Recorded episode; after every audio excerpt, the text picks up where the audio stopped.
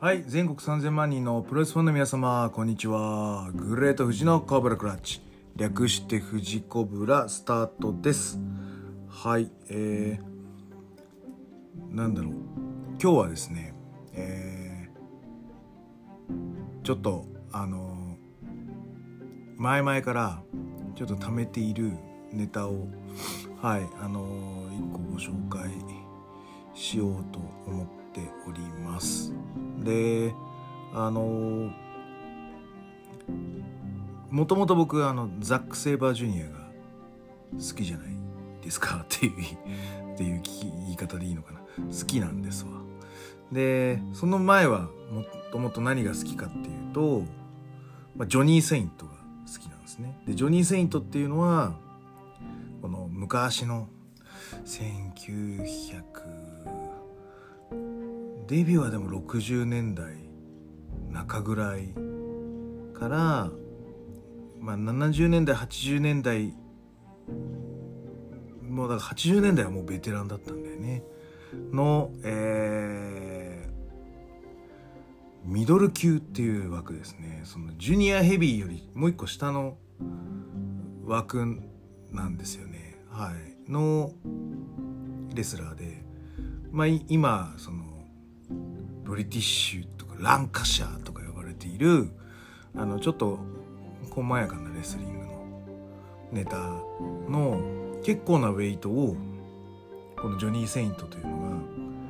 持っていらっしゃるんですよ。でもともとそのランカシャーの基本スタイルっていうのがあってでさらにそのオリジナルアレンジをしている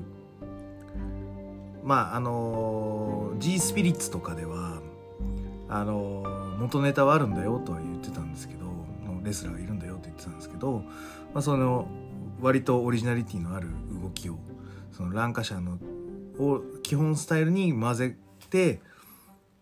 かなりなんて言うんでしょう独特なスタイルを築いているレスラーがジョニー・セイントであの僕はそのレスラーが好きで。で、えー、とその、まあ、面影があるというかなんかそのイギリスを感じれるなっていうあ僕がやりたいプロレスを感じれるなと思うのが今ザック・セイバージュニアになってます。であのー海外のそのプロレスとかをこう見ていく中で、まあ、どうしても追っかけがちになっちゃうのがそのイギリスの空気みたいなやつ、うん、それをちょっと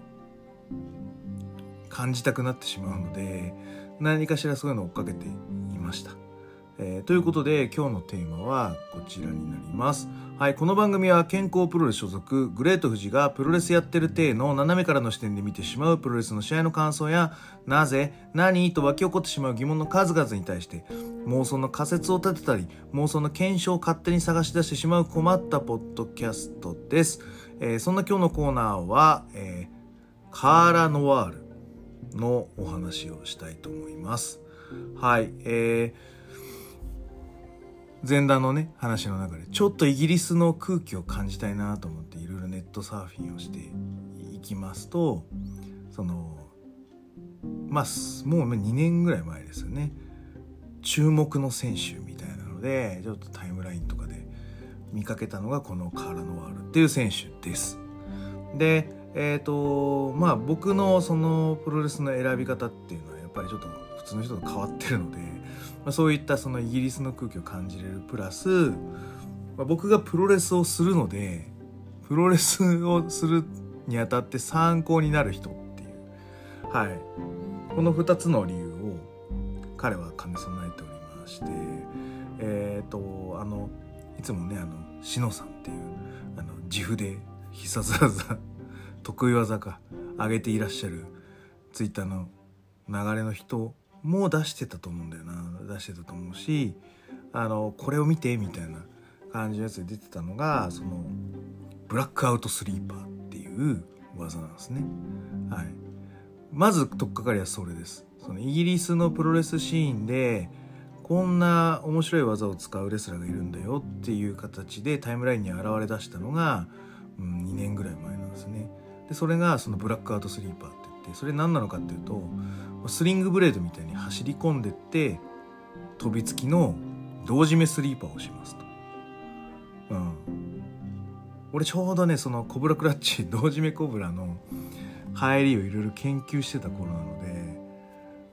これは見たいという形だったんですけどあのちゃんとした試合を見れるサイトっていうのがなかったんですよその当時、まあ、僕が探せてなかっただけだと思うんですけどなかったんですね。はい。で、えーと、YouTube で探せどそんなに出てこないとか、うん、いう状態があって悶々としてでプログレスは前あの DVD で出てたのであのビッグブルーさんとかに頼んででビッグブルーさん前プログレスのグッズとかを仕入れてた関係があるのでプログレスの DVD があったらすぐ出してくれっていうお願いをしてたんですよ。なんですけどその最近プログレスももうその課金制度に入ってると。オンデマンドになってしまって DVD 出さないよと。マジかと。でこのカーラノワールの主戦場っていうのがそのプログレスになってるので全然見れないっていう状態が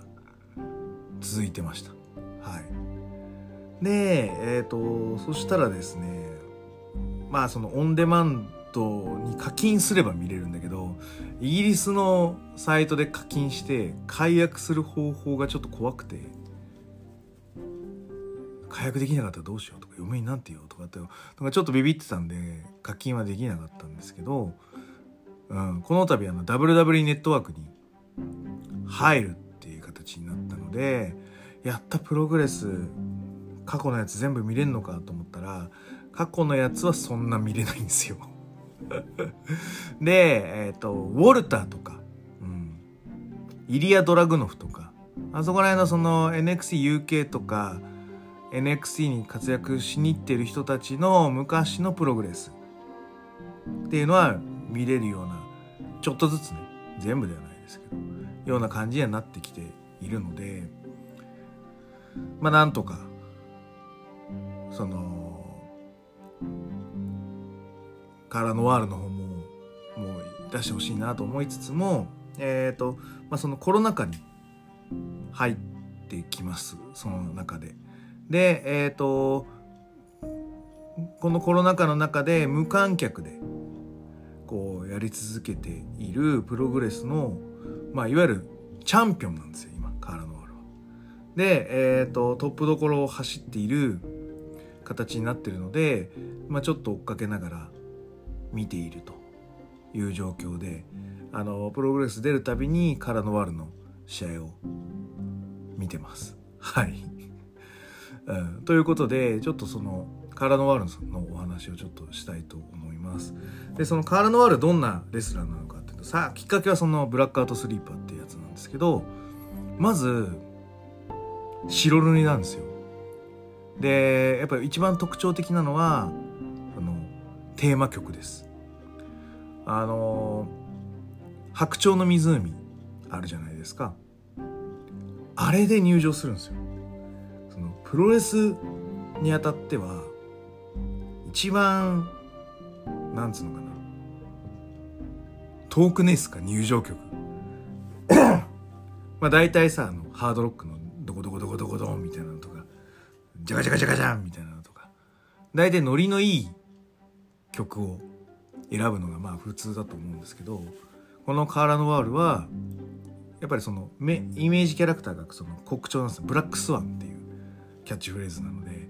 あの白塗りにしてその国鳥の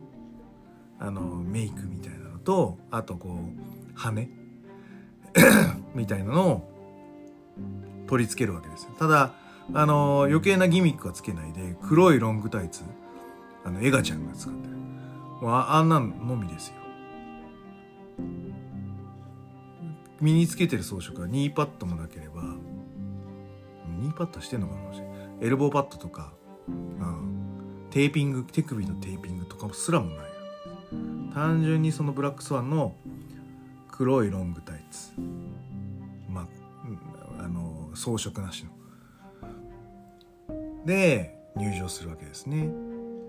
で白鳥の湖ですよ。ダララララタタタタタタタタタのあれですよなんだけど彼が入場するとビタッとはまるわけですねでまあちょっと編集はして短くはしてるとは思うんですけどあの約2分ぐらいかな入場かかるんですよでそのクライマックスのやつになっててビタッとこう入場するわけですよもうこれがかっこよくてあのまあなんか知らない人でもこの入場だけはちょっと見てほしいなっていうまああの紹介の仕方をするんだったら、うん、この入場のとこだけをちょっと見せたい感じです。はい、まずこの入場で僕は惹かれまして。と同時にあのプログレスじゃないと無理かもってやっぱちょっと同時に思ってます。例えばこれがあの今 WW 参加にはなってるんですけど NXTUK に行きました。UK レベルでもちょっとこの入場ははしょられるはずなんですよ。だったら普通の NXT だったりメインロースターにもしこの人が上がったとしても彼の一番いい良さっていうのはもう出せない。っていうことだけは確実なんですよ。というまあなんだろう。アングラ感。もうこの人のこの入場に関してはもうこのプログレスじゃないとなんつうのかな。完璧にならないアングラ感っていうのがあるのでなんだろうなんかありがたいものを見てる感じになりますよ。はい。はい。ということで、あと試合はどんな感じなのかっていうと、まあ、なんかちょっとね、キャラクターもえー、とちょっと文脈を追っていくと若干あの友達ができないキャラとかっていうのでなあの仲良くなりたいみたいないう感じなんであの若干ちょっとこうちょっと一瞬ディーノっぽい。あのシークエンスが出る時はあるんですよ。その妙にすり寄ってくるとか。わわわわって逃げるとか。あるんですけど、まあ、基本的にはなんかその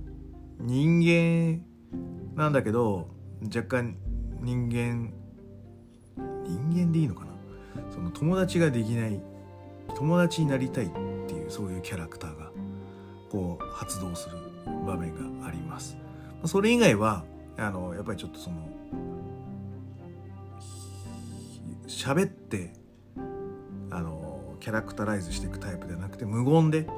パントマイムとか表情とかでキャラクタライズしていくタイプのレスラーです。で、えーと、僕の好きな技がやっぱ結構ありまして彼のあのショルダーネックブリーカー僕好きなんですけどそれを彼はやってくれます。はい、うん、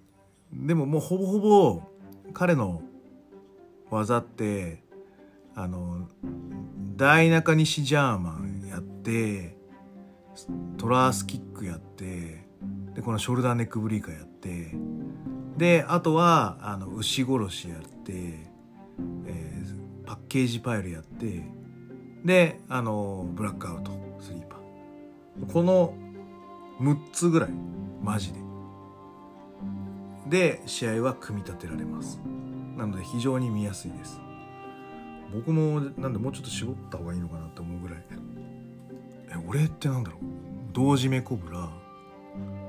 でまあミサイルキックを入れるかどうかまあでも同時メコブラ、えー、ツームストン。あそれぐらいしかねえ 逆に俺少なすぎる 増やしましょう。最近あのバックドロップ入れようかなと思ってるのでこの3つぐらいですか。まああとはだから PK か蹴りとか。うん。っていう感じなので僕はだから定番は多そうで多くない感じですね。その場その場で抑え込みとか腕攻めとかしちゃう感じなんでしょうね。はい、うん、というあの結構分かりやすい作りをするしかつやっぱそのイギリスの空気みたいなのが他のレスラーよりやっぱあります。やっぱ、ね、NXTUK とか NXT 行きたい人たちが多いのでそうすると割とアメリカナイズな作りにしていかないとあのやっぱ引っ張ってもらえないのでそういうのをやるんですけど彼はあまりそういう欲がないのか行ったら、まあ、魅力がなくなっちゃうのが分かってるのか、まあ、それともそのプログレスに恩義があってここでこう何かしようみたいなのがあるのか分かんないんですけど、まあ、彼はだからこのプログレスを主戦場にしてるわけですよ。うん、というのがあるので結構、うん、見見てしまうレスラーになります。はい、で今プログレスの中ではえっ、ー、とそのチャプター4ぐらいからあの定期的な、はいあのー、配信がされております。はい、でえっ、ー、とあの今チャンピオンなのであの何2戦ごとぐらいにタイトルマッチとかをやったりしてます。はいうん、でえっ、と104チャプター104はダン・モロニーって人と、うん、試合してますね。はい。で、105はクリス・リッチウェイです。あの、これのは見てる人はおなじみだと思うんですけど、クリス・リッチウェイも、は、やっぱりこうコロナで日本来れないので、だかといって UK とか NXT 系に上がると、ある程度その固定されてしまうので、ノアとの、まあ、いわゆる行き来をまだしたいと思ってるからなのかプログレスに残ってます。でもこのレベルの選手はもう UK とか行ってもいいはずなんですけど行ってないのはまたちょっと日本に来たいっていう思いがあるからなのかなと思ったりしてます。でえっ、ー、とかなりグランド多めのやつで面白いですよこの試合。100チャプチャー105うん。うん。でえっ、ー、とそのブラックアウトスリーパーもその走り込んでじゃなくて柔術の引き込みみたいなのから入ってくるあの入りもあったりとかしてかなり見どころがあります。これぜひ。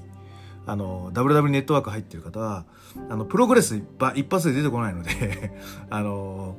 インリングとかでもさっと出てこないのでプログレスで検索していただくと出てきます。でこれの105です。はい。クリス・リッチ USA ぜひ見てください。はい。で106はルーク・ジェイコブス戦、うん、これあの、えー、面白かったところはあの彼のこうフェバリットその対戦とのフェバリットはラリアットなんですけどこのラリアットを直接食らうとやられちゃうのであのこのラリアットを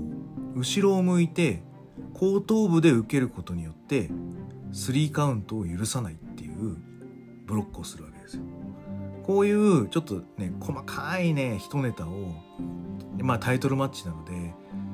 ちょっとずつ入れてくれるんですよカール・ノワールって。そういうのは結構好きです。はい。あのこれを見てるとうちのそのケンプロのある試合がありましてあのすごくそれが思いフラッシュアップされますね。はい。あのラリアットでもうぶち倒したら、まあ、勝ちっていうルールがあったとするじゃないですか。な時にこう後ろを向いてガードガチでした人がいるんですよレスラーの中で。うん。だからなんつうのかな。これちゃんと説明できてるかな ラリアット勝負最後のラリアット勝負でもう倒れたら負けるってシチュエーションになる場合がまああるとするじゃないですか。うん。な時にこう正面で食らったら倒れちゃうんで頑張って後頭部で受けるから倒れないっていう。うん。本当にそういう、うん、本当に倒れたくなかったらそういう選択肢をするんですね人は。っていうのをこの体のワールは分かってんのかなんか勘でやってるのか知らないですけどそういうこうなんていうのかな勝ち負けに対するその選択肢っていうチョイスのこう心情の作り方っていうのが僕はすごく好きなんです。このルチャプター0106はうんもうこういうこの勝つために負けないためにはどうしたらいいかっていう戦略を体のら必死に考えてチャンピオンシップをやってるところがすごく評価になります。はい、で108これはあのキッド・ライコスっていうあのライコスっていうのはさあのクリス、えー、リッチュじゃなくて あのあの子の方あのシシシ系の 今パッと出てこないやあの人の片割れの子だったんですけど肩怪我して引退みたいなとか休場みたいな感じだったと思うんですけどライコスジムっていうのがなんか同じようなマスクをしているんですよね。どれがあの復帰してる人なのでどれが怪我してる人なのかがよくわかんないんですけどはい。そのまたライコスのマスクかぶってる人と対戦。であのー、腕攻めを、まあ、するためにあの鉄柱でよくあのラリアットとか、まあ、足攻めの人もよくあるよね。あのミドルキックを鉄柱にやるときにこう透かしてこう足鉄柱で蹴っちゃって足痛いとかあのラリアットする時に鉄柱当たっちゃって腕痛いとかあるじゃないですか。あれをまあそのやるように見せたわけですよ。あのこここの時のカーラ・ノワールは。あのさっき言ったようにミドルキックをやろうとしてあの避けました打っちゃいましたみたいなのをやるためにこうパッと避けたんですよそのキット・ライコス。なんだけどこう足は結構当たってないんですけど当たったように見せかけるためにわざと手で鉄柱をビャーンって叩いてあの鉄柱の音を鳴らすんですよ。でその後に足をこう痛いふりをして三味線を弾くっていうシーンが僕は好きです。はい。これ結構いいので見てもらいたいです。なななんて言ったらいいのかな。そのちゃんと勝つためのタイトルマッチなので何もネタがない状態でやってもしょうがないので何かしらその戦略性を持った戦いっていうのを表現しようとしてるカラノワールはすごく好きです。はい、で110チャプター110はマリックっていうところと。これタイトルマッチじゃないですけどエクスエキシビジョン。マッチをやってて。でこれも僕はよく知らないんですけど結構重鎮なのかなこのマリックっていうのは。はい、あのいろんなここは結構いい試合でしたね。ロープカウンターエースクラッシャーみたいなところ、うん、あそうそう。あと場外にトペしながら同時にスリーパーとか。これもだからいろいろ考えてるんですね。そのタイトルマッチじゃないけど、うん、一つの作品という形で、やってるのでこのチャプター110のマリック戦も面白いと。はい、で113のイライジャっていうのはもうなんかあのよ最近よくこうあの実況席で喋ってるあの人がいるんですけどなんかその人が あの主役みたいな感じなんですよね。あの入場もその人が最初に入場してきてでこのイライジャっていうのを呼び出してでやるんですけどでなんか悪のセコンドみたいなポジションあるんですけどなな何なのこれみたいな。でこのイライジャっていうのとカラノワールがちょっとこう因縁づける感じにはなるんですけど結局何するってわけじゃなくて、まあ、なんだかわかんねえってもう終わっちゃう 試合です。はい。で、115は、あの、黒人の人とやるんですけど、ちょっとね、なんかこう、飛んだり跳ねたりしたい感じのキャラなんですけど、ちょっともっさりしてるんですね。なので、ちょっとね、マッチクオリティとしては微妙なんですけど、かなり、その割にはニアフォール連発みたいな。うん。ねっていう感じになっててだいぶねそのなんすか観客がいない中いろいろ苦心してその盛り上げようとしてるんですけど結構ライバル的な対戦相手がちょっと枯渇してるというかレベルが低くなってて今だいぶなんつうのかなカーラノワールの戦線的に言うと、うん、だいぶ苦戦してるような感じになってます。なので、このチャプター113、115とかは、あの、チャンピオンなのにメインじゃないんですよ。メインは女子王座戦幹事ちゃんってあのチャック・テイラーさんくんがあのよく最近ツイッターで上げてる感じっていうレスラーがいるんですけどその子がメインでカラノワールはなんかセミあたりに落ち着いちゃってるんですね。それはだからやっぱライバルもちょっと厳しいんですよね。ぶっちゃけ頭打ちになっちゃってるかなっていう感じの現状が今のカラノワールなんですね。なので、うん、コロナ明けたらというか、うん、できればその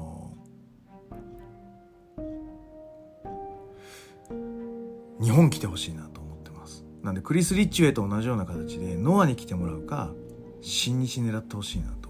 思ってます。うん。であのー、WWE やさっき言ったように NXTUK だとやっぱ入場の尺取られちゃうのでそれをそんなに彼にとってはくれないはずなのでだいぶ使えないと思うんですよ。だし彼のいいところは絶対出ないと思うので、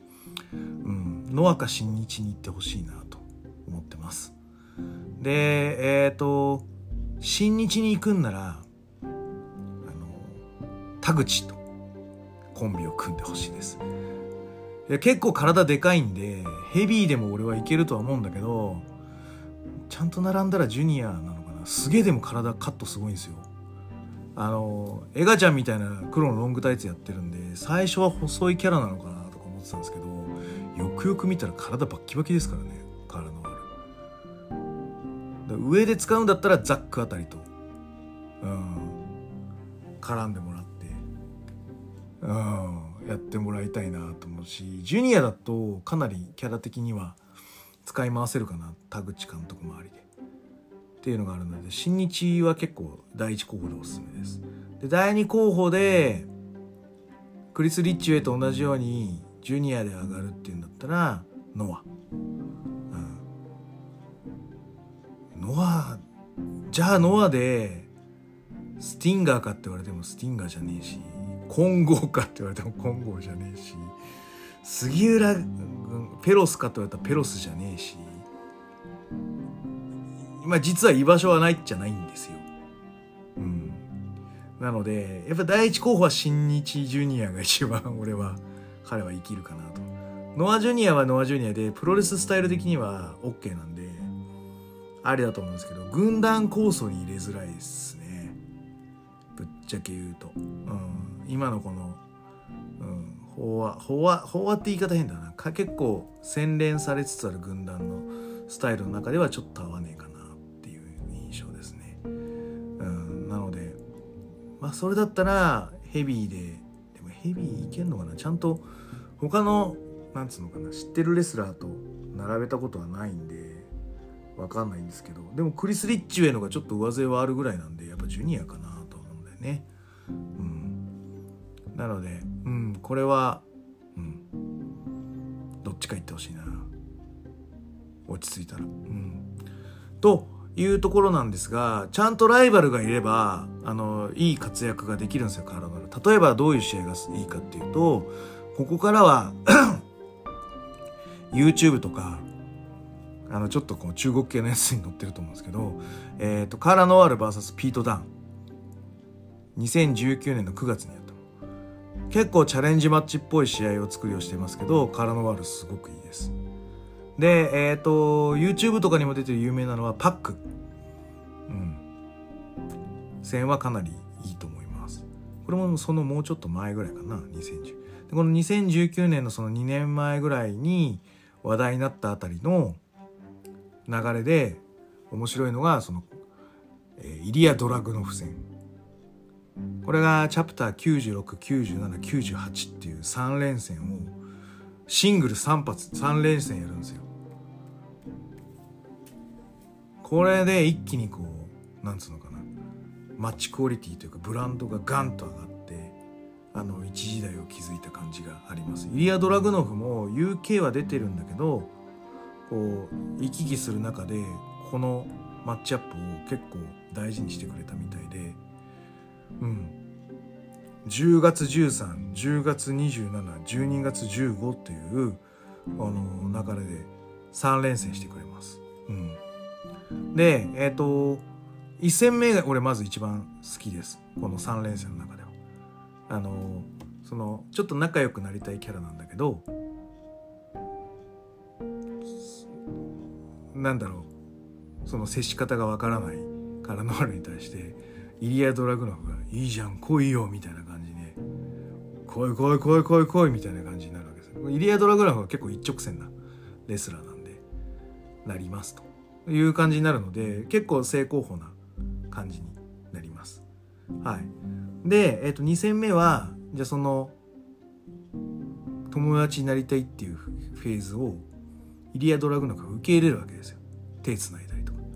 このケレン味をどうか評価するかなんですよ。これはなしとかありとか、うん、いう話ですその